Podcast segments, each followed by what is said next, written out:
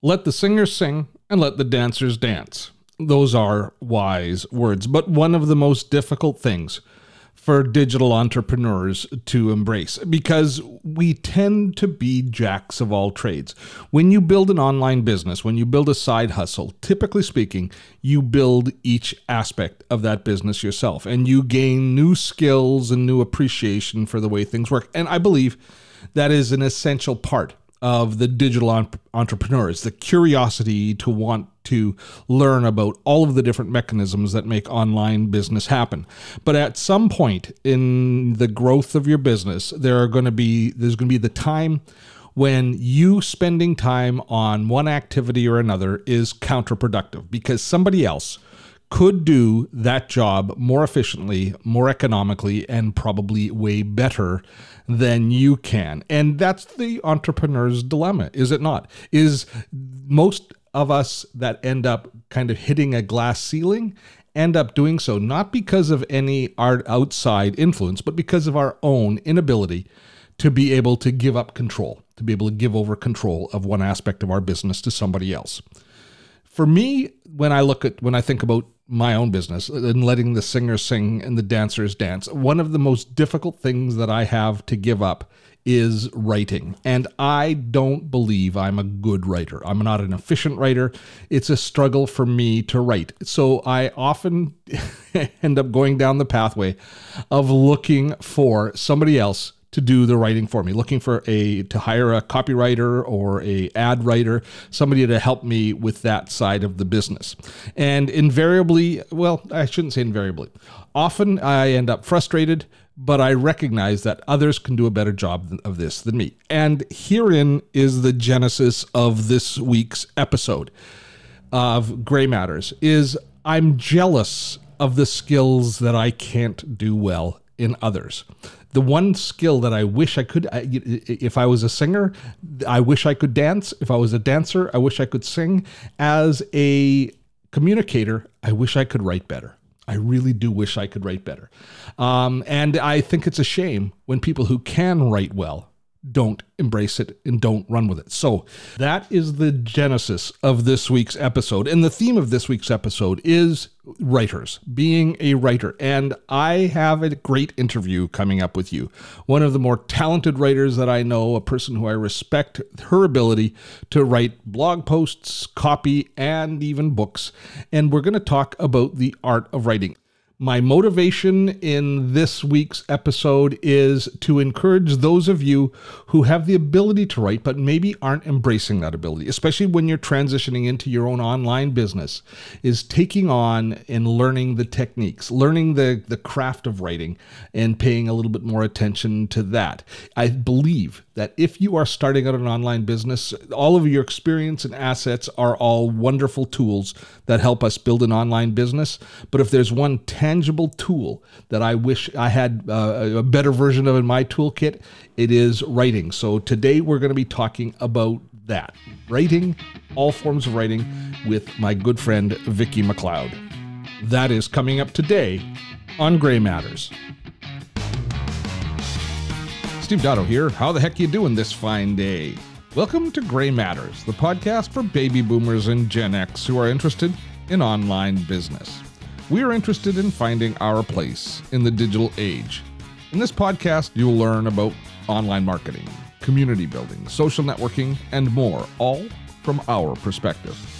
The world's changing. Our prospects are changing. The job market is not interested in us anymore, and many of us face a reluctant retirement, and that is not cool. We need to take our years of experience and put it to work for us, a side hustle or online business of our own. We need to develop mad skills to adapt and evolve in order to thrive in this digital age. I can help. I want to help. And this podcast will help. It wasn't that long ago that I was struggling to transition from my former career in traditional broadcasting into online business. There were lots of bumps and bruises along the way, but I'm here to say it is a fantastic and worthwhile journey. I am glad you found us. And I got to tell you, Rachel, uh, Rachel Moore, uh, weather is spring is sprung here in Vancouver. Have, have has this? Are you still getting snow in the mountains there?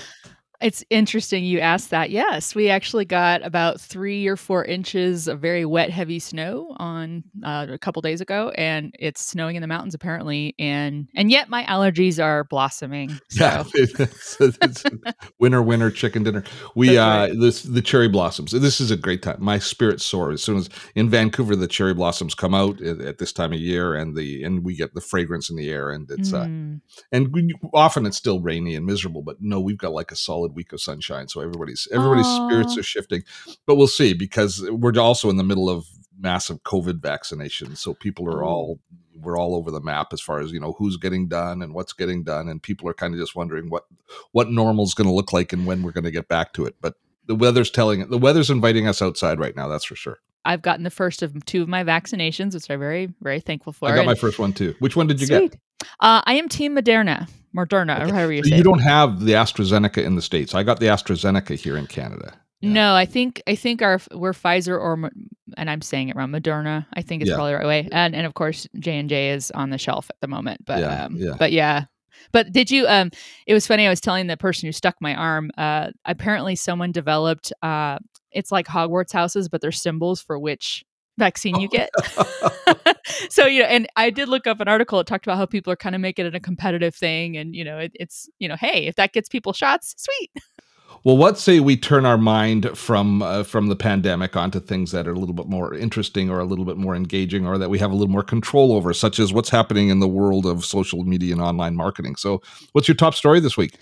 Well, uh, uh, surprisingly, it's about Facebook. I know, right? Oh, Mhm. Um, but we've talked in prior episodes about, you know, Facebook's trying to do this whole push about, hey, we are here to help small businesses. And, you know, we've all, I think any of us who run any Facebook pages or ads uh, are experiencing the big, you have, your forced migration into Facebook business or Facebook suite Mhm. um, to manage those. Um, but here's something interesting that this seems like a positive development. So uh, basically, Facebook's rolling out this thing where it'll help uh, people in their newsfeed as they're scrolling discover businesses they've not uh, viewed before on Facebook. So I think the idea is that as you scroll through and and maybe you tap on like yesterday I saw and I usually don't do this. I saw like a really pretty dress. I was like, "Oh, that's pretty." And I actually did tap on the post and whatever. But now that Facebook of course has logged that activity, um, I am probably going to start seeing Facebook business pages now in my feed that say, "Hey, they have similar stuff to what you just clicked." And it's specific about business pages. So if you have a Facebook page for your business, you could more likely be appearing in someone's newsfeed without even trying to do an ad toward them or anything. So they're trying to make that discoverability appear kind of more organically and naturally. And of course, this leads to data sets they're going to start gathering. Facebook cannot help but screw us. Yes. It's, it's it's in their DNA. So here's here's what I immediately goes to. Here's what immediately goes to me. I cultivate a following that's interested in my business, in a topic Mhm. in my business. Facebook discovers that they're interested in that business. So what do they do? They go and they share other people's businesses to the people who I've cultivated. there you See, go. this is the thing. They, Mhm. they cannot get out of their way. yeah. I know. It's like they, oh, we're going to help. And you're like, Yeah, isn't this yes, a great Yes, but it's idea? not going to help is- everybody. this is great for everybody except for the person who spent tens of thousands of dollars with you Mhm. cultivating their the loyalty of you to this brand. Oh, yes. oh, Facebook. Well, well, the uh, interesting if you want to talk about Facebook, since 2016, how much would you think, if you were to guess, how much Facebook has grown in the United Hmm. States since 2016? How much? What percentage? Of, how much growth would you say there is? Um, I in the United States and especially in this last four years, I would probably say maybe I'm actually going to go kind of conservative, fifteen percent, twenty percent. You are so wrong that you're practically the mayor of Wrongville I'll take that. What? Why am I wrong? because it's zero. Oh, Since 2016, Facebook has grown 0% as far as the number of users in the United States. Now there's been new people come in, but there's people drop off. There's a recent, there's a new Pew Research survey, which is my top story uh, of Amer- American social media use, which really translates into some of the rest of the world, but specifically for the US. Mhm. Um, and it is fascinating. Older people are starting to follow Facebook more, but younger people are falling off of Facebook. Uh, interesting, you know, kind of some of the interesting numbers that Pew Research has come up with is big winner. Which one? Who's the big winner? TikTok. Uh, no, YouTube. Oh well, it's video, so I was video. only a little YouTube off. in in the U.S. Eighty-one percent of people report using YouTube. That's Mm-hmm. up eight percent year over year. Wow. And the only other platform that's growing that kind of significance is uh is is um Reddit. that TikTok is growing, happy. and the TikTok numbers. To be fair, because I know you're a TikTok fan, I am. the TikTok numbers. Uh, this is the first year that Pew has included TikTok, so we don't have a good snapshot of TikTok. It may well be, it may well be the superstar, but we don't know at this particular point. But but but but the the number that just hit me in the between the eyes is that Facebook has been flat. That's not to say Facebook is not significant. That's not to say No, of not important. course. That's not to say people are not using Facebook, but it is not growing. This flat line, and this this is the reason that we see Facebook making the sorts of moves that you that you were Mhm. just talking about earlier. Um, demographics plays a big role in in use of social marketing. No surprise, Pinterest. 16% of men, but 46% of women say that they're using Pinterest. Racially, Instagram, Hispanic Americans 52%, 49% black, and 35% white. WhatsApp, though, is 46% of Hispanic Americans, but 23% black Americans, only 16% white. Interesting. Education, of course, plays a big role in one particular one, which is LinkedIn, which 51% of the adults have a bachelor or advanced degree. Mhm. Uh, but only 10% of people on LinkedIn are, have a high school diploma or less. oh, interesting. Yep. That, That's- that's, important. That is a concerning statistic as far as I'm concerned. That uh, ten, that that the fact that you know we're, we're creating a chasm there that that, Yep. that that that should be a lot of concern, and um, there you know the of course the growth of the 65 plus crowd and the ol- older crowd has been significant on almost all platforms except Snapchat, Twitter, and TikTok, which uh, the 65 percent 65 year and older crowd, Snapchat 2%, no surprise there. No. Twitter 7%, big surprise there. And TikTok 4% is what they have right now. Yep. I'm surprised with how little the Twitter engagement is with the 65 plus crowd, especially considering what we've just come through with Trump and with how much he, how much he was using the platform. Uh, so that engagement in the older crowd uh, surprises me. Yeah, I'm not terribly surprised at that. I mean, Twitter is still very niche, and I, you know, I think the big thing I hear from people who aren't on Twitter, and I, most people I know are not on Twitter, and I know that's very anecdotal, but um, but it's they don't get it. You know, they're like, well, eh, I don't get why, you know, it's so short, you know, and I don't, I don't understand, and and even though. Yes, and politicians for sure have taken way more to Twitter, and that's where you can get that instant kind of feel like, hey, I, I'm hearing straight from this person. But uh, but I mean, you think about it, there are a ton of people out there who just they they kind of just watch the news on their TV or something or and then they don't dive into the rest of it on social. Like Mhm. they don't try to dig, Sure. you know. fair point. The one that strikes me the most in is is if we look kind of long term at the numbers. You know, if you were to do this same study in the 1960s, you'd be talking about the percentage of houses with television versus the percentage of houses with radio. Hmm And you'd probably have a percentage somewhere around 95% radio and, you know, 50 to 60% houses with television in, in the 60s. Yeah. 70s, of course, it starts to shift more towards television. The number that sticks out to me of of, of, of the other ones uh, that that Pew shared is in the 19 to 29 year range. YouTube use is 95%.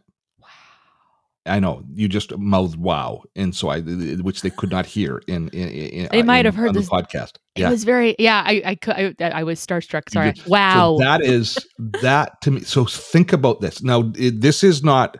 This is it, so the the world, the social world, is YouTube's to lose, because if they're using it in 19 to 29, they're going to have to stop using it for some reason for YouTube in 30 years not to be mm-hmm. the most dominant distribution platform and Yeah. the most dominant discovery engine when we consider it that way. You know, that's think about that though too. You and YouTube has a community feature on channels where you can do posts. You can do social type of posts, right? But hardly anybody digs into those. It's all about watching a video, live chats if it's, you know, super chats and all that stuff if you're having a live video, but then commenting and stuff like that. It's it's such a different way to engage than like say Facebook where it was all posts and threads and comments and stuff. So I find that really interesting as far as like a trend that that we're seeing where people like leaving that over there. I like to just ingest from the video and you know then I'd like to know what what happens next to them. You know, where do they take any of that engagement? Is it do they go talk about and share the YouTube links and share it with their friends and stuff? But that's really interesting. Oh, and YouTube, I mean, YouTube obviously faces some real challenges. Is they become more and more relevant in this space? Is how do they grow that discussion engine? How do they grow the conversation mm-hmm. engine? How do they grow the social side of the platform?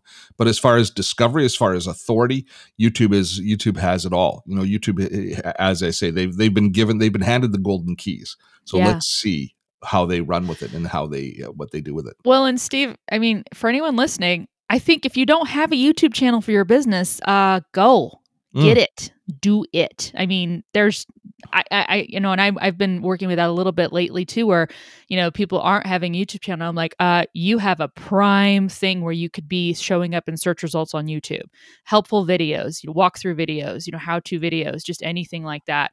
Um, make make hay with that, dude. Go go get yourself on YouTube. Oh, it's uh well, you're you're preaching to the choir here. Preach. So let's uh, so we'll have links to all of these stories, including this Pew Research uh, story, which I know that you want to take a look at. They will be in the show notes, which will be at uh, dottotech.com slash 64 gray mm-hmm. dottotech.com slash 64 gray. That's spelt the Canadian way, G R E Y. That's the only right way, I think. so, what's your next story? All right. So, it is again about Facebook, but it incorporates something we've talked about a lot recently, which is um, audio social, social audio, uh, Clubhouse, and Twitter Spaces, and things like that. Um, so Facebook's R and D group it has come out with this product called Hotline, and you can actually go to it. It's at hotline.co, um, and it's a mashup of Instagram Live and Clubhouse. Now, I did visit this site and like even tried to like go um, create my own Hotline event, and they were like, "Well, we're in waiting list beta. We'll let you know." And I never heard back. So they're still developing this. It looks like, but it's a web-based application. And it basically allows creators to speak to an audience who can then ask questions through text or audio. Um, now, I, would love to hear your because I've not been in Clubhouse and I know I've been in spaces. You can only ask a question really through um, being a, allowed to speak by the host, right? Where unless the, unless the host is doing a uh, has a parallel Twitter chat or something, some other right. social thing, which is MacGyvering their own system. Exactly. But now, unlike Clubhouse or Twitter Spaces, in um, Hotline, creators can opt to turn their cameras on for the event instead of being audio only. So it adds that, and we talked about this too, it will record, has an option to record and save uh, whatever that event is. So it sounds like, you know, we all knew they were going to try to i think they tried to buy clubhouse i'm not sure but they're going to copy it for sure but now they're saying well let's let's nuance it a bit and make it a little more video friendly and as we talked about the all important uh, ability to record so you can repurpose later. So um, that's interesting a development coming. And how is this different than a live stream? Um, I think it's because you have the option to just be audio, but maybe you can orchestrate the event somehow to where, hey, and now here, you know, get everybody in there because at the end I'm going to go on video or something like that. I don't know. I mean, just some different ways where you have the options to do that, and it's not video dependent, but you can go that way. I'm becoming so curmudgeonly. It's just it's just like I look at this and I go, come on, you know, you can do better. You can mm-hmm. do better. This sounds to me like it's just we're just we're just slapping a new name on an old thing right now. Yes, exactly. And, but and, at least it doesn't be, rhyme with Clubhouse. And you know something in Clubhouse is already starting to drift into the background. It's already starting to, you know, it, the, the the bloom is off the rose and it's uh, now there are people that are using it. People are going to. Yeah. Some people listening to this right now are going to say, "Steve, you don't know what you're talking about. It's still vital, but it's but the people that are in it are in it now." And it's kind of chugging along, and it's still disappointing so many people because, for example, you you can't uh, participate. Yet. I still can't get in. Thanks a lot. So there, so they got a ways to go. All right, my final story today is one that it plants a real seed of fear deep in my belly. Mm-mm. Maybe it's because uh, I I watched all of the Terminator movies and Skynet scares the crap out of me, as it should. But the European Union is considering a European ban on certain forms of AI, of artificial intelligence. Okay. Uh, there's a great quote that comes out of the this political uh, Politico article on it, which is Salesforce's uh, CEO Ali Afshar, uh, Afshar saying in the last 20 years, software ate the world. In the next 20 years, AI is going to eat software. Mm. And so the EU is basically considering a partial ban on uh, AI that they've announced in uh, on April 21st. Uh, but effectively, they are going to focus on what they call high risk AI systems. Uh, and they the high risk means that it's things like mass surveillance, uh, things that monitor your social credit score, your, your credit, and things around safety and privacy. Any AI which is trying to get into those spaces, they are considering banning. They are leaving the door open for AI like manufacturing, energy, those sorts of things. They're still good to go. But Okay. primarily, we're seeing on uh, surveillance bans, you know, on systems that will automatically determine where you are Mhm. and this is a real backlash to uh, and and we're starting to hear i think this is this is a story that is going to have legs in a lot of different ways one of the things that we in the west are so critical of china about right now is their social credit system where Mhm. you have these where based on your based on what they measure you to be doing you have a certain amount of credit and it's like a value to your society based on a, a numerical score and we find that abhorrent for the most part i'm i don't know if you do but i personally I do. find that I'm kind of like grossed out by it. and a lot of people are now very afraid that the with the vaccine being ubiquitous that the vaccine passport is the first step towards Uh-huh. the social a social credit system and now i'm i i hope that i'm not delving into the murky waters of conspiracy because anybody who listens to our podcast knows this is not my thing Nope. Uh, but there are concerns. But when I when we do, when, there are legitimate concerns about how the information is going to be used. And if we don't have, if we don't discuss it, obviously we'll it'll be it'll will blindside us. But when we see this, you know, th- those sorts of uh, those sorts of now um, enabling technologies coming into place that could start a system like that, recognizing that some of the legislative branches now are saying, well, let's make sure that we don't that we that we make sure that there's no way for people to establish these social so- social credit scoring systems, then uh, uh, artificially, Yeah. then uh, then then that's a you know that's something that that uh, that I I'm encouraged that the EU is doing it, but I realize just what a quagmire it's going to be. I mean, we use social scoring in in, Yeah. in on our CRM. You know, depending on how many emails you open from us, Mhm. uh, we we assign a customer value to people. That's now that's not nefarious. It's it's it's it's marketing Mhm. but it doesn't take but it doesn't take uh, you know a rocket scientist to recognize that that same sort of system can move into far more nefarious spaces Oh, absolutely. I, I it feels like the EU has recently watched the Terminator series, maybe, and they're like, you know, we're we know we know about Skynet. And we know that that's it may have been science fiction back then. No, it's it's not fiction, and it can totally go that way. And I, I like you, I appreciate. And, and look, I I'm a huge fan of you know of freedoms and you know personal rights and you know and things like that and, and innovation and things like that. But but you're right. There there is that line where someone has probably at least someone's have thought about how they can uh, monetize they can exploit that kind of information for nefarious means. And I, and like we were even just talking about even if you do it with the best of intentions oh it can can totally go sideways. and I, ai is ripe go- for that. We know that it can go horribly wrong. Yes. the one other thing that i will point out that i like about this particular set of regulations they are looking at putting into place is similar to what we found very irritating online with the cookies and tracking and, and Mm. the the permission on every website the notification that you are being tracked Yeah. they want to have ai notifications that will be sent to people that when they're interacting with ai systems i And think so that's I like- fine I like what that means. That means that Me you too. know that you're dealing with a, with with a machine and and recognizing it. One of the things that drives me crazy about bots on the website is is they try and fool whether or not you're dealing with a person or a machine. I Mhm. want to know. I want to know, and I think we should always know. I agree. I and look, I even you brought up that that little pop up about cookies that you see just on pretty much every website nowadays. I I just come to accept that. I'm like, I okay, so you're complying with GDPR. You're making sure I'm aware. I think people should be more aware of when you're going out. You know, we've talked about like there's that there's new browsers that are coming out that are really going to guarantee that you're not getting tracked. And there are even extensions you can put on any browser right now that will help you and tell you what's getting tracked by you, you know, of you on this website you're visiting. Uh, awareness is key. The more you Mhm. know, you know, it, then you can at least kind of try to at least be knowledgeable to say, I know this is happening. Decide if you're okay with it, you know, and and decide, you know, make decisions thereafter, saying, how am I going to interact with the world around me? And if you want to learn a little bit more about it, then with a lot more nudity, then I encourage you to watch Westworld, the TV series Yes. Which will with with with a lot of nudity will will will cover the entire topic and make you and make you go, oh my gosh, oh my Everybody's gosh, oh going to gosh." click over right now. They're like, oh, well, right after I listen to this podcast, I'm going to go try it. Speaking of oh my gosh, oh my gosh, oh my gosh, uh, waiting in the wings, we have Vicki McLeod. I want to get into a conversation with Vicki. We're going to be talking about writing today. So stick around and we will be back with Vicki McLeod and more today on Gray Matters.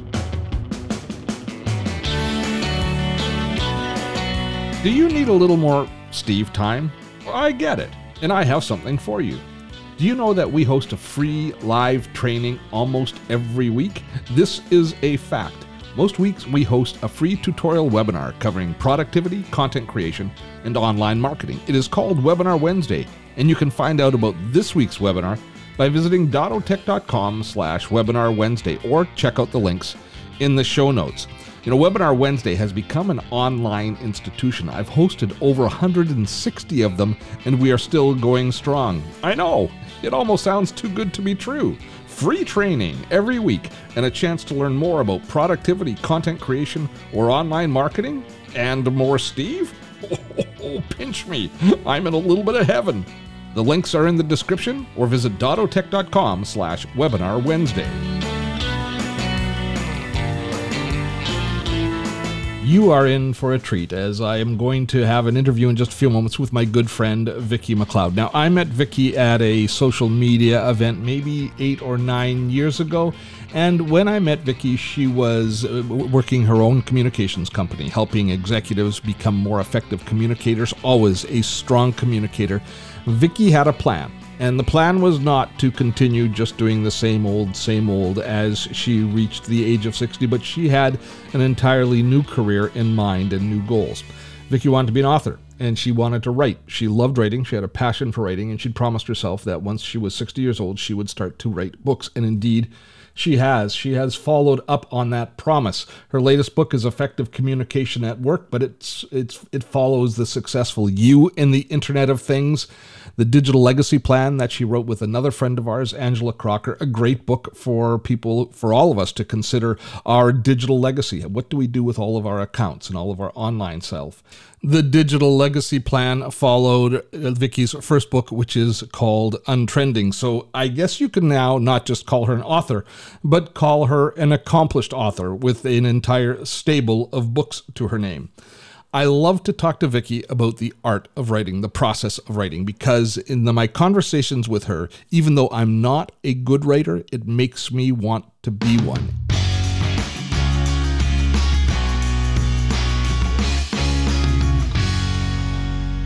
You know, Steve, I had always wanted to write a book. Like I've been a writer almost since I can remember. You know, I have that typical writer's story of being in grade two and having the teacher pick my story to be on display and realizing that, you know, words had this power. And um, so I've always written. And then when I sort of, after a few, you know, different kinds of career starts, all of them involving, interestingly, writing in some way, I decided to start my own business and I started a communications company really as a way to make money writing Mhm.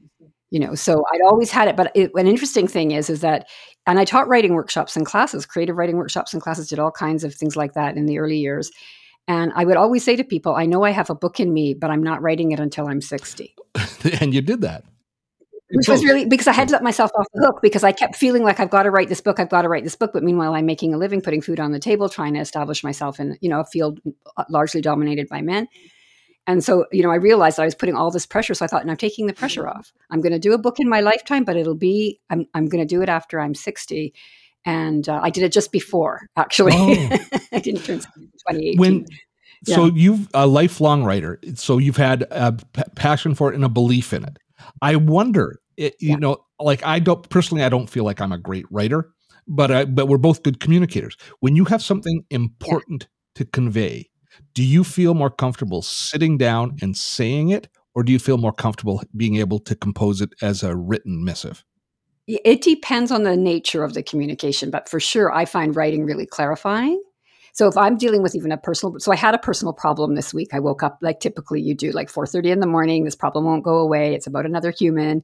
So I just got up and I flipped on my light and grabbed my notebook and I thought I'm going to write about what's bothering me, you know? So now I'm probably never going to go talk to this human about it because I wrote it out and I kind of saw my part and I thought, yeah, this is just the same old trigger that I have that comes up in these circumstances and it's about me, not them, you know, all that sort of self aware stuff. But the writing really was the vehicle that took me there. But if I had wanted to further the conversation, because personal stuff like that, probably I just talked to the person you know, I wouldn't send you an email about a personal issue with you. I would say, "Hey, Steve, we need to talk." But I might sit down and like use journaling or use another technique to clarify. And certainly for professional communication, I love putting it in writing. In fact, I tell people in, when I work with corporate clients, even coaching clients, I'll say, like, if it's not in writing, it doesn't exist. You're saying you've got this principle in your business. If it's not written down somewhere and your people can't see it, it doesn't. It's not real. It doesn't exist. I'm kind of jealous of, of good writers because not only do they get all of the clarity of communication, and there's i mean obviously there's nuance but it can be returned to and and seen in its exact form again which is which is awesome. But there's also a bit of a cathartic bent to it which is what you were just talking about. You that when, when i you feel better. Like if if i i don't know if i feel better if, if i do a verbal rant for a podcast if i feel better afterward as much as a person who's written it down and gone through that experience. Yeah i think yeah there's it's definitely cathartic and i have found it's a process of discovery as well and very often, you know, I write, st- you know, nearly everything I write, I use almost a free writing technique to start it out, you know, which is one of the techniques that people learn in writing workshops. I teach it, lots of people teach it, um, sort of stream of consciousness. And I'll just hit the topic and say, okay, I want to write about, you know, Steve's beard. Maybe that's my subject. Oh. And I don't know where it's going to take me. I might end up writing about my grandfather's beard, or I might end up writing about, you know, trends in facial hair. But I tr- kind of trust that if I just get something down, there's going to be some some nugget is going to emerge. You know. So some, you literally spray and then clean it up. Yeah, pretty much. I, you know, not all. I mean, I've been writing for a long time, so it's like any muscle. You exercise it, and you get better yeah. at using it. Yeah. So if you told me today I need 500 words from you on X, I could probably give you those words by the end of the day.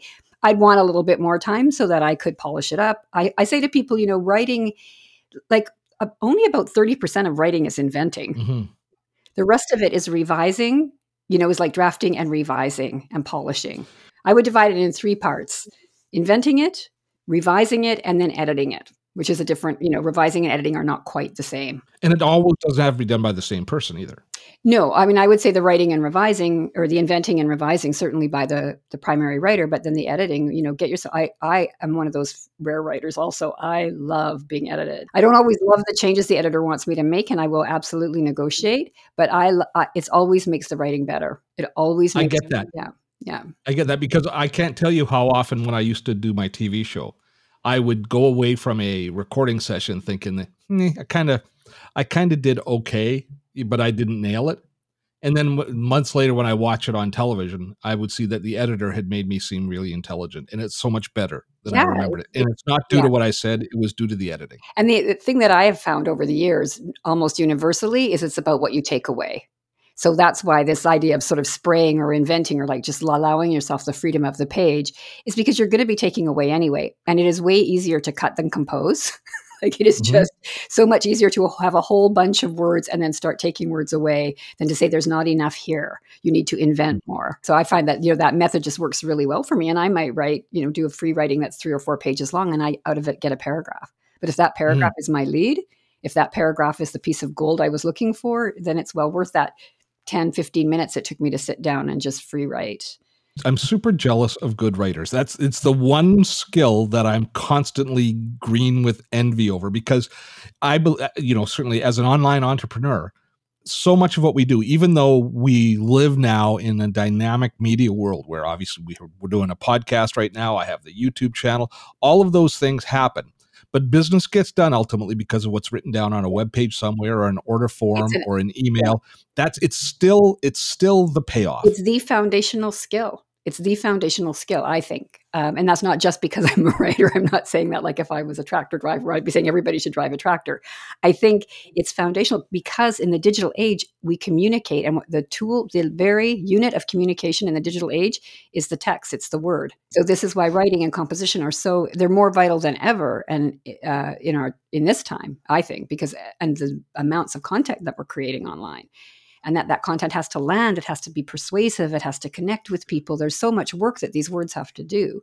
So mm. i really firmly believe that it's a foundational skill. And i'm happy to say that one of my books effective communication at work is being taught now in one of uh, in a college in the united states to introductory communications classes for the communications degree because it's about writing and speaking well. And you know I, I often feel guilty when we when i coach people or when we talk about different ways of building an online business I, I am a big believer in letting the singers sing and the dancers dance. So I'm happy to outsource a lot of different mm-hmm. a lot of different aspects, and I feel comfortable outsourcing graphics. I feel out, comfortable outsourcing editing. I feel c- comfortable outsourcing uh, all sorts of pieces, and I do outsource my writing to a certain extent but there's always a little voice in the back of my head saying you should be doing this yourself steve mm-hmm. you should be doing this yourself i uh, and i don't know whether that's my my my guilt gene from being a catholic raised yeah, baby yeah. boomer because we've got because baby boomers and catholics have this incredible capacity to mm-hmm. feel guilt when we don't deserve to feel guilt mm-hmm. but i also i also think that uh, it's just it's so core and central to the to the final moment in a deal, in a purchase, in in a person decided to follow you, to sign up for the webinar, to whatever it is, it's that written word, and it's so germane, it's so important, and I just I just feel that we're that I'm taking a chance by yeah. not. And what do you feel is at risk? I'm just curious to know, like, what do you feel is at risk when you're saying that that's the one area that you don't feel secure about outsourcing? Because there's so much behind every every piece of content that we create that's in my head yeah. and i want people to i want to unlock it and i typically unlock that content in the video in the podcast yeah but uh, making creating enough compelling reason for them to sign up to purchase yeah. um, through the written word I, I just don't feel that uh, i don't feel that sometimes i'm doing justice to the work that's sitting behind yeah, yeah. Because like you kind of know what that is, and there's a way. Like I believe one of the things that, that good writers do is we kind of bring our whole selves to the page. Like we don't sort of mm-hmm. leave anything behind.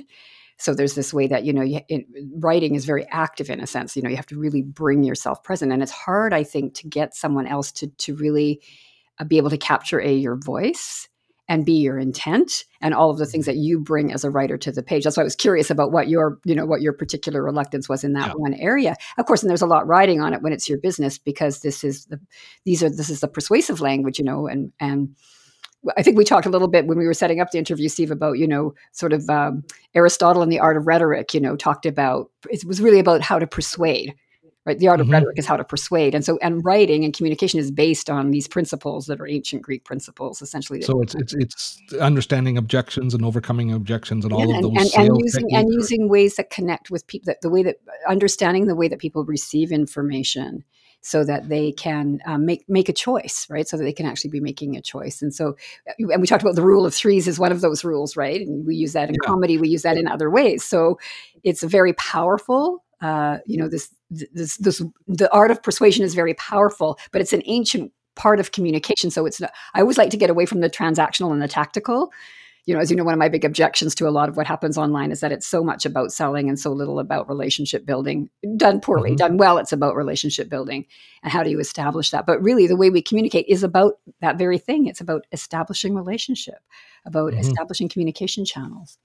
Well, and that was what was the genesis of me inviting you on the podcast. Is we had a conversation. I kind of, it was back at the beginning of the year, middle of the pandemic, um, and I'm just kicking around different ideas. And I'm, everybody's told me since day one, Steve, you should write a book. And I'm thinking, well, maybe I should write a book. So, so I turned to the one person I know who successfully manages to write book after book after book, which is you.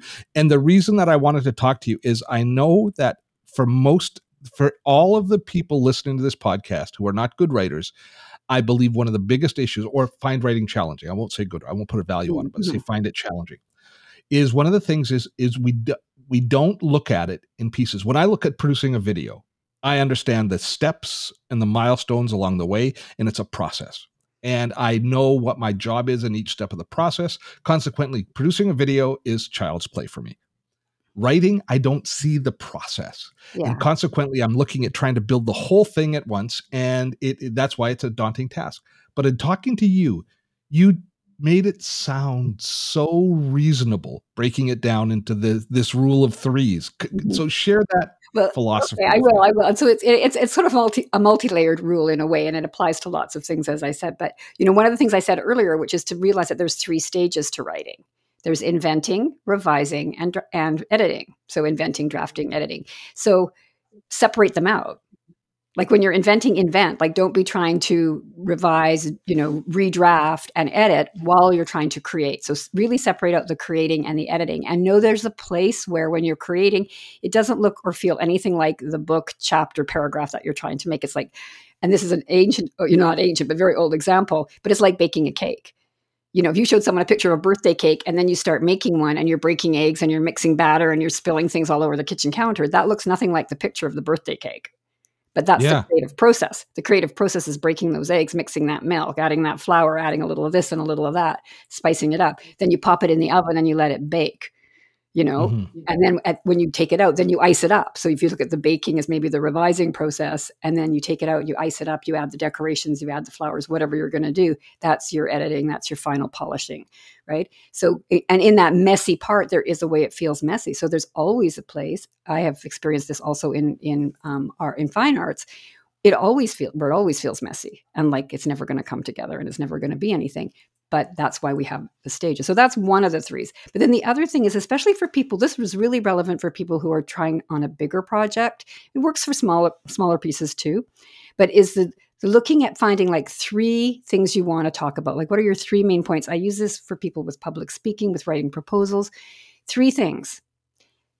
Those are your three themes. Call them themes if you want to. So what are three things that steve dotto always talks about? You know? Mhm. Then you have those three things and then underneath those you have topics so under topics so steve always talks about technology so under technology to- theme one we have what are the topics of technology and we get Mm. three of those right? Okay. and then under those three we say what are three subtopics so say we have technology and then maybe we have digital communication as subtopic and then under digital sub- communication we have texting emailing and uh, videos so now Yeah. right now but now what you have is you have nine things to write about just on that that's just coming from one of your top three themes. You do that with each one. You build out your threes. So three themes three topics under the, the under each theme three subtopics. And by the time you're do- that just that simple map and you can keep going with this infinitely keep uh, you know Yeah. dividing into threes. But you what you have is a map. That's already 12 so if you were going to do like a monthly blog post you already have a blog a month right there just in doing that one simple map if you want to do a, week, a weekly one then you're going to divide your 12s by fours and away you go you've got Yeah. so and so that's a book. So you think, okay, my book is going to be, you know, My Life in Technology by Steve Dotto. You know, then you say, okay, what are the three main themes of this book? And you might find, like, I use sticky notes. I like really physical. uh, You know, uh, I like to see things visually.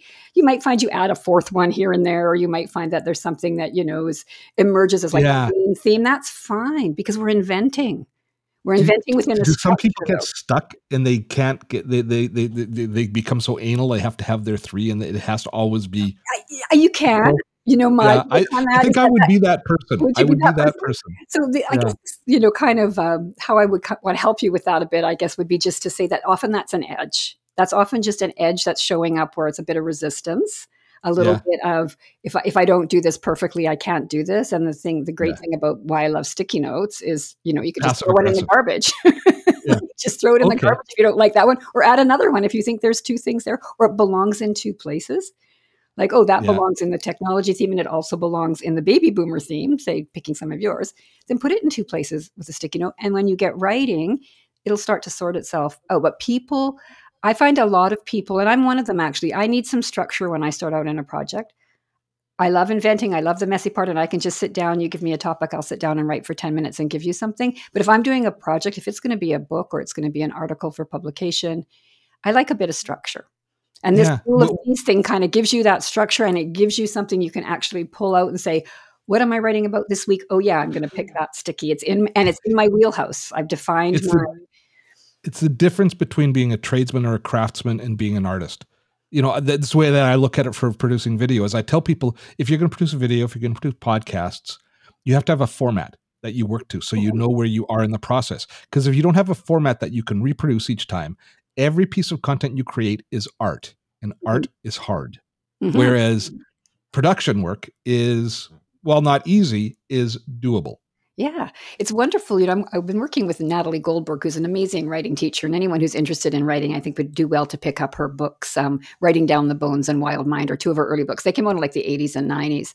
Um, but you know, she's having us study a book right now, and you know what she had us do in one of the classes was actually just pick up the physical book and say, okay, let's study this book. And so we're all ready to talk about, you know, what the language meant to us and how revealing the author was. And what she said is, so what do you see? What, what's the spine? Can anyone tell me where the spine is on the book? And she had us really look at like, what is the structure? How is a book put together? What's on the first page? What is what? What's the where's the title page? Where's the publishing information? You might want that information if the publisher is going to be similar to something you might want to publish. So she really like got us into this like very basic. But what she's trying to teach us about is structure. That you you know you can have this wild place that you and I call it like wild writing. It's like the wild swimming. You know, you just get out there and you do it. But you also have to have gear. You know, you have to have structure. You have to know where you're going. So you know, a book is not a podcast. Is not a magazine article. Is not uh, you know a memoir. Is not a piece of fiction. Like there's a you know structures that matter. So mm-hmm. you want to and there's similarities. That. There's there's things that all of those different formats have in common, but there's the difference is, what makes you successful in producing them or not. Right, and then it also helps you to sort that structure out because that's where you can feel when you said you know feel it can feel really overwhelming. You know, yeah. you're writing a book like it's a video, you know how to break it down, but a book you don't know how to break it down. So this is just like okay, let's start breaking it down. You know, a book is one word after another. Yeah, well, and taking a look at things with fresh eyes, as you just said, it makes me think and wonder about the actual physical process that you're involved because you said you like to use sticky notes mm-hmm. and we used to do that all the time in the television show was we used index cards mm-hmm. and i had the wall of our production office lined with cork boards we had i think nine you know big full size cork boards that surrounded the entire wall space of our office. And then we taped off each project, each each episode, and there was all these index cards in it. It took up a tremendous amount of physical space, mm-hmm. but boy, did it give me clarity. And I would just, I oftentimes, you know, the people would come in in the morning, and I'd be sitting, have been sitting there for two hours just staring at the board, and then picking up and moving one piece to another do you use that physical space for yeah, writing? I do, I do, and it, on bigger projects, especially. I don't really need it for smaller projects now. Although I'm in one right now that's really taken a big turn. The project has just changed the structure uh, dramatically. And what I did in, in, changing that structure was I got everything I had written and I got it all out on the floor. I laid out, printed everything off, and then started cutting it with scissors. and getting tape and started moving around parts of the project to try to see where things fit because I was trying to deal with I was trying to deal with a very linear linear structure and it wasn't working like before the middle the end. And so I just moved started you know getting everything out physically everything I had. I had records and documents and research and um, so I can do that like on the floor but the you know you have to have some space. I used to have a huge office. Now my space is quite a bit smaller. So I just use I yeah. just use a Well that's what I was wondering. So many of us now live in a small space now. Yeah, I, I still use the sticky note thing because I love them. I just use the smaller sticky notes and a smaller Sharpie and I use I just have a flip chart stand. You know those sticky flip chart stand papers, and I can put the paper up on the wall, or I can just leave the stand up and move the stand around if I need it out of my way. Um, and there are online, um, you know, have various tried the online ones. Have you tried the the digital? Yeah, I, the one I like the best, and I haven't tried them all, so I'm sure someone will come up with a whole list from you that in the comments later. Um, but I like Trello.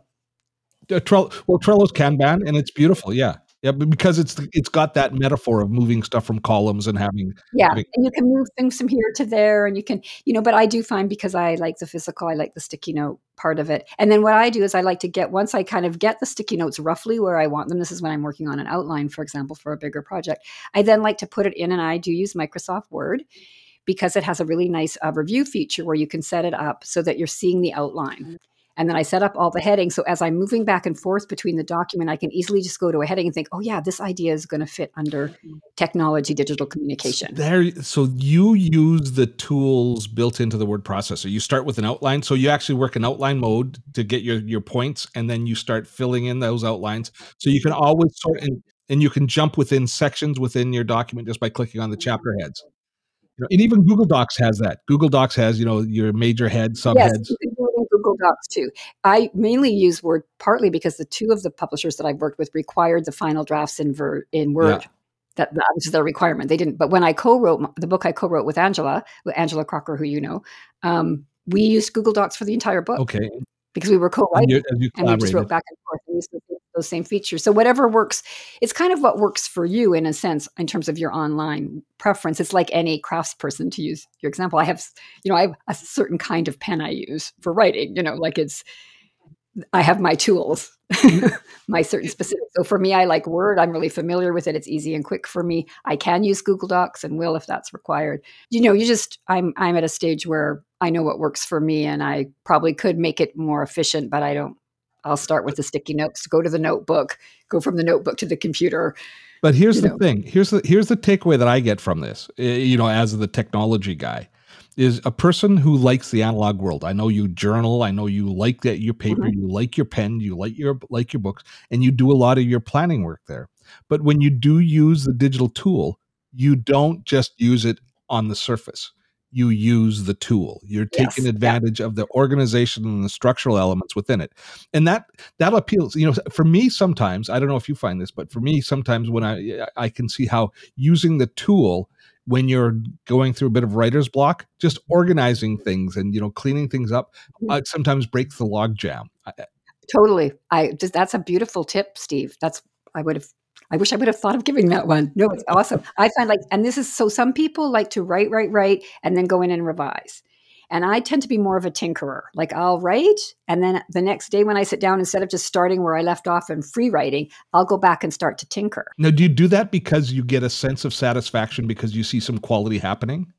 I get I do that for that reason and wanting to kind of, you know, revisit the thread, but also because it's that what that place that you're talking about where it kind of breaks the logjam. I'm kind of in it. I'm not like I haven't i haven't divin, I was going to say I haven't dived in, but I'm like I'm looking at the words and that's starting my background processor is starting to work. So that same thing that you're talking about when you get in the tool and maybe you just start running a spell check through your document. Yeah. and then you start to think about what you were writing about and then that triggers another. So it's kind of like you know to me writing is this beautiful investigation of the mind. Like how does your mm-hmm. mind work you have to learn to follow your mind and your mind and my mind do not work the same there's some things that will that i do that will work really well maybe for you and some things that that i do that would never work for you but once you start paying attention to your mind and you're like oh yeah i like that when i'm in a tool a digital tool and i'm monkeying around with what's there i start to get ideas then do that and Mhm. someone might say, well, don't do that. Just write, write, write, and then revise in a separate thing. Well, for you, it might work. So for me, that's why the tinkering part works. So I can write 500 words and then go back and spend half a day on one of the paragraphs within that 500 words because I'm tinkering, you know, until I get the next 500 words. to, to, to, to start this year off, we did a series of webinars on a webinar Wednesday, which were all about increasing our productivity. And I wasn't teaching, um, I wasn't teaching tools per se, as I was teaching kind of philosophies. And the whole idea was uh, that I kind of took away from the first three months was how important flow state is. You know how mm-hmm. important getting in, mm-hmm. eh, in Mhm. and the, the the the kind of epiphany for me was I I started it out with the goal of getting more done, taking advantage of the you know the fact that we're trapped with this mm-hmm. pandemic and all of these things. So let's do something positive in the first quarter. Let's get more productive. And my the my goal through the whole thing was let's get more done.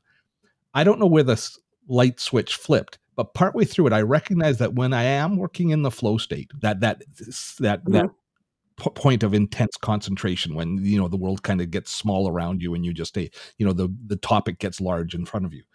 When i was there i realized i don't just get more done but the work i do is better work. Mhm.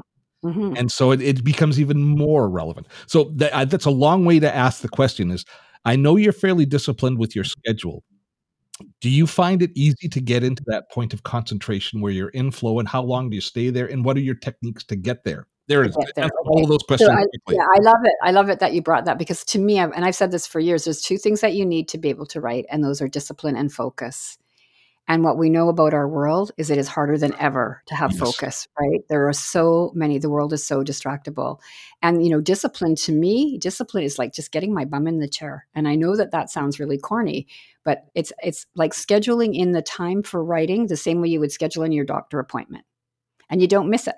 And if you sit there and you get two words out and that's all that happens and you just can't, that's fine. You've got the discipline of sitting in the chair because what you're doing is you're kind of reassuring the part of you that wants to write that you're going to show up. And I wish I could remember there was a, it was a quite well known Canadian writer who said this on a, a, radio interview one time, and I never can remember who the writer was. But they were asked the question: Do you write every day, or do you write when inspiration strikes you? And the writer responded, I write every day so that when inspiration strikes me, I'm ready. And I've always held to that. Like, yes, I'll sit here. And even though I might feel like I'm coming out with the worst junk in the universe, I'm here. And when that moment happens, when the inspiration strikes and the logjam opens, I'm there. I'm sitting at my desk and I'm not. And so the big thing is to manage the distractions and to make it like make it like a doctor's appointment. And then, you know, t- I don't turn off my phone, but I turn over my phone. okay. Mm, so I don't see anything coming in. And I actually missed a couple of really great things. And I have a couple of new people I've met since I've moved to Vancouver Island. And they said, Oh, we were really surprised we didn't hear back from you. And I said, You know what? I was writing that morning. Yeah and I don't answer my text like I don't. I was it's off my phone, and I was in it. I was in the zone, and I was just allowing it. So it's. And the other thing is to go, start to get to know yourself, so that you know, like I know I have a kind of sweet spot for writing. Like mm-hmm. I don't write at night, yeah. so it doesn't work for me to say, "Yeah, I'll finish that chapter tonight," unless I'm on like extreme deadline. I I don't write at night. I don't have it. I'm much better. I lead, and I need about two hours, two hours to get into the mode of writing in the morning. Okay. It's a long time. it's a long time so to move around. Finish, or two hours before you feel you're in the in the flow. Before I feel I'm in the zone. So you so so do you spend four hours writing then, so that you get two hours of good writing? I can, yeah. I get, yeah, I can, and I'll you know I'll stop and eat. And I'll usually I often bring something to my desk to eat if I'm really in it, if it's if it's good. But if I have two hours of good writing, I can. Anyone could get a lot done with two hours of good writing time. In, if you get two hours of undistracted time on you name it, gardening, you know, cleaning your inbox, you name it. Do you give it two hours, you're going to get a lot done. Yeah yeah, you know so but it's really but it's about setting up. So i have that routine like i get up in the morning i make my tea. Some days i go swimming but that's you know a different day. Um, but i get up i have my tea i do some reading that's sort of semi inspirational usually it's other writers about writing or it's a particular if i'm into a particular theme i'm reading on that theme or reading a writer who's written about that theme. Julia cameron has a wonderful process called morning pages. And she her rule is you just get up and you write three pages in the morning no matter what all stream of consciousness. The idea is just to clear. It's to clear all the clutter from your brain so that when you sit down you're not thinking oh i needed to do that i need to do that and this is really bugging me and why didn't i talk to that person about blah blah. You've actually cleared the space the mental and sort of psychic space Once to enter the down you trust it that it's done. You have the faith that it's, it's been it's yeah been it's like yeah. it's at least somewhere right? And so so i sort of do that kind of thing in the morning and i won't usually book anything before 11 a.m because I like to at least try to get an hour of writing in before my kind of meeting day starts. And I try to schedule most of my meeting meetings for the afternoon, okay. um, later afternoon. So I have that time kind of from my after my two hour working my way into the day. Then I have that space until kind of after lunch. I think that tells the story right there. You when you're at your best, you're not giving that to anybody else. You're giving that to your no, writing. That's right. That's a great way to put it, Steve. I may quote that sometime. Mm. Yeah. Give that to your writing.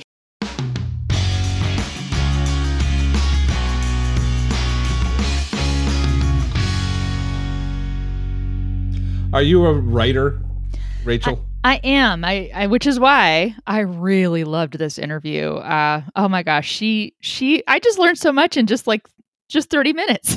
this is great. I love I loved uh, her everything. There's it's really nothing about your interview with her that I didn't like. well, Vicki's a good friend of mine and she's uh she's and I do admire her as a writer. She's you know, and she started. I, I, I didn't put it in the interview, but she only wrote her fo- first book uh, just as she turned sixty. She'd always wanted to, but she uh, had other priorities, and now she's uh, now she's deep, and she's and she's testing out all sorts of different spaces. But the reason that I really kind of wanted to make sure that we did this interview uh, on the podcast is as so many baby boomers are transitioning, and so many Gen Xers are looking at that. Um, writing is often in the back back of a lot of people's minds and uh, first of all, I wanted to encourage people that if they want to, they can, mm-hmm. but also to respect that you know that you know uh, for those of us that don't aren't great writers, that there's still always a chance for us to develop some of the chops, some of yeah. the skills. And I, I, I'm always Vicki's always busted my chops trying to get me to do more. She wants me to write a book and all of that sort of as as many of my friends do. Mm-hmm. Um, and I just I do find it too intimidating but the process that she goes through, especially that series of three things. What are the big three takeaways you want? then let's break each of those three takeaways down into three more takeaways and before you know it you have an outline of a book you know you have the, your Yeah. chapters and you have your sub chapters and you have your you know min sections and and you've and you've got and looking at that tree and i'm a big fan of mind mapping so it's very much Mhm. like a mind map uh, but then you can see visually the information that you want to convey Yeah. uh, so th- those are all good techniques Yeah, I, I have to say, and look, I am a writer. I write a lot, and I, you know, I've been told I, I write well. Um, but I she was speaking my language, and just so you know, I mean, even if you write well,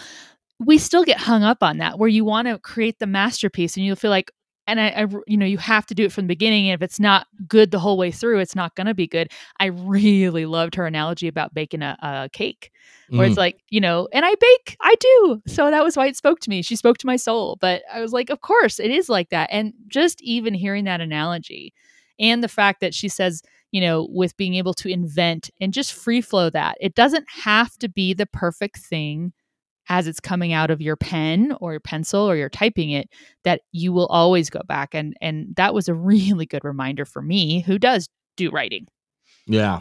See, for me, making notes, you know, the putting the the, the pieces together of the baking is fine, mm-hmm. but uh, the actual writing, and in in it, it, I, I never mentioned this to her, but for a lot of us who aren't writers, yeah writing has been a chore. And Yep. so consequently, we don't enter the process with the same joy as a person who likes it. that's I, right like I can sit down in front of a mic and I can sit in front of a mic with joy because I enjoy the this process of having a conversation and recording of audio or video and then editing it in the production. I this this process there's nothing there's no barriers for entry for me. I don't I Mhm. don't go oh jeez I got to sit down in front of the mic. I do say oh jeez I got to sit down in front of the keyboard and I I want to flip the switch. I want to get away from that. And I think the only way maybe is by having success. Well, and have you? Brian Fanzo once said something. This was a few years back, and it kind of put a light bulb on for me because I think we can get mired into thinking, "Oh, I've got to have a pen to paper, or I've got to type it." And he did a thing where he was actually kind of doing the vo- you know what you would what you would feel comfortable doing where you, you're being on audio being on a microphone because that's a natural state. But he was doing voice to text. And Mhm. you know word will do that google docs will do that where you can just sit there and just start riffing you know and it and not perfectly you know everybody's used to the the voice to text weirdness and autocorrect. But at least then you kind of get that free flow brain dump you know that you're doing via what is natural to the microphone you might find that oh my gosh i just came up with some great stuff. And then it is about going back like she had said and revising and editing it shaping it into what it can be. But maybe that's something you know people who aren't into the whole let me use my fingers to do you know my mm-hmm. my writing there are other ways. Thanks thanks Well, technology. And, and here's the thing that I have a challenge with that is is I've often people have often told me that Steve you, you don't have to write. You can sit down and you can talk. You can do that freeform stuff. And that's fine. I don't have an issue with the freeform stuff. The the the thing that I respect about you or Vicki or people who write is the structure that they put in the process that they, they do. Mhm. and so it's not necessarily the actual once you're in the zone and and you're actually writing something that you're that, that you're comfortable conveying it writes itself. I, I Mhm. mean I, I i i say i'm not a writer but for you know for 10 years i wrote a newspaper column. I had to write you know between 500 and 700 words every week and i had to write for a newspaper and i had an editor so i guess i can do it. Yes but it, it, is a chore. Yeah. but the but the fact the but but the but the crafting process is is is what's important there Mhm. and the way that good writers go through that process and the discipline they have in following and trusting their process. I guess that's the uh, that's the thing that i respect and that's the mm-hmm. thing that i encourage and that's the thing i wanted us to think about. Yeah. you know the the dictation side is is fine. It it, it helps for some things but it doesn't end up creating i, I don't think i'm ever going to write a book through dictation i just don't see that happening Well, and and I will say one thing you said during that interview, which it sounds like she might be quoting you several times on some of her upcoming works, which was awesome.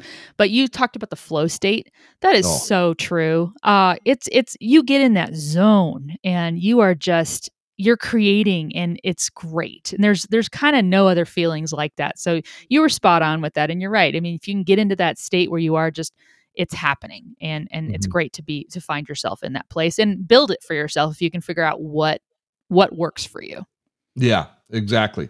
Exactly. Well, the uh, links to to Vicki's to all of Vicki's books and to a little bit more on Vicki are available in our show notes, which I imagine you are going to be writing and crafting in your in your eloquent form very yes, soon. Yes, verily I shall. I will go put on some nice background ambient music. I will get my little writing uh, gloves on, and I will. Verily I shall. Verily, yea, verily, yes. By the way, I, I didn't say this just just before we go on. I'm not going to let this go. This is the second week in a row you've mentioned Fanzo. I, you know, I, it, I I, is got- it really? I, think- I- need to spread him, spread him out a little Yeah, bit. yeah, yeah. I'm starting, Well, starting to get a little bit suspicious. Well, he was talking. I mean, hey, I follow him on Facebook, but he was talking about yeah, because it was NFTs or something, and that got me into like crypto. And then, but that one, yeah, the thing about dictating that just came before. But hey, he's got an he's an influencer. He Yeah, influences me. Okay, well, we'll have to have him on sometime. It'll be just uh, you'll be fangirling him. I will be like, oh my god. All right, so the show notes are available for this week's episode at uh, dottotech.com slash 64gray, dottotech.com slash 64gray, and we look forward to your comments. If you drop by the website, uh, make sure that you drop us a note. You can always drop us a note at any time at podcasts at dottotech.com. We'd love to hear more of what you think, would like to hear more of here on The Big Show.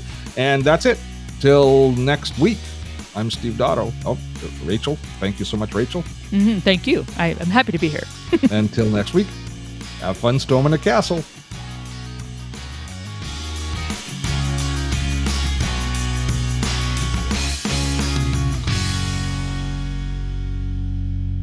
You think it'll work? It would take a miracle. Bye.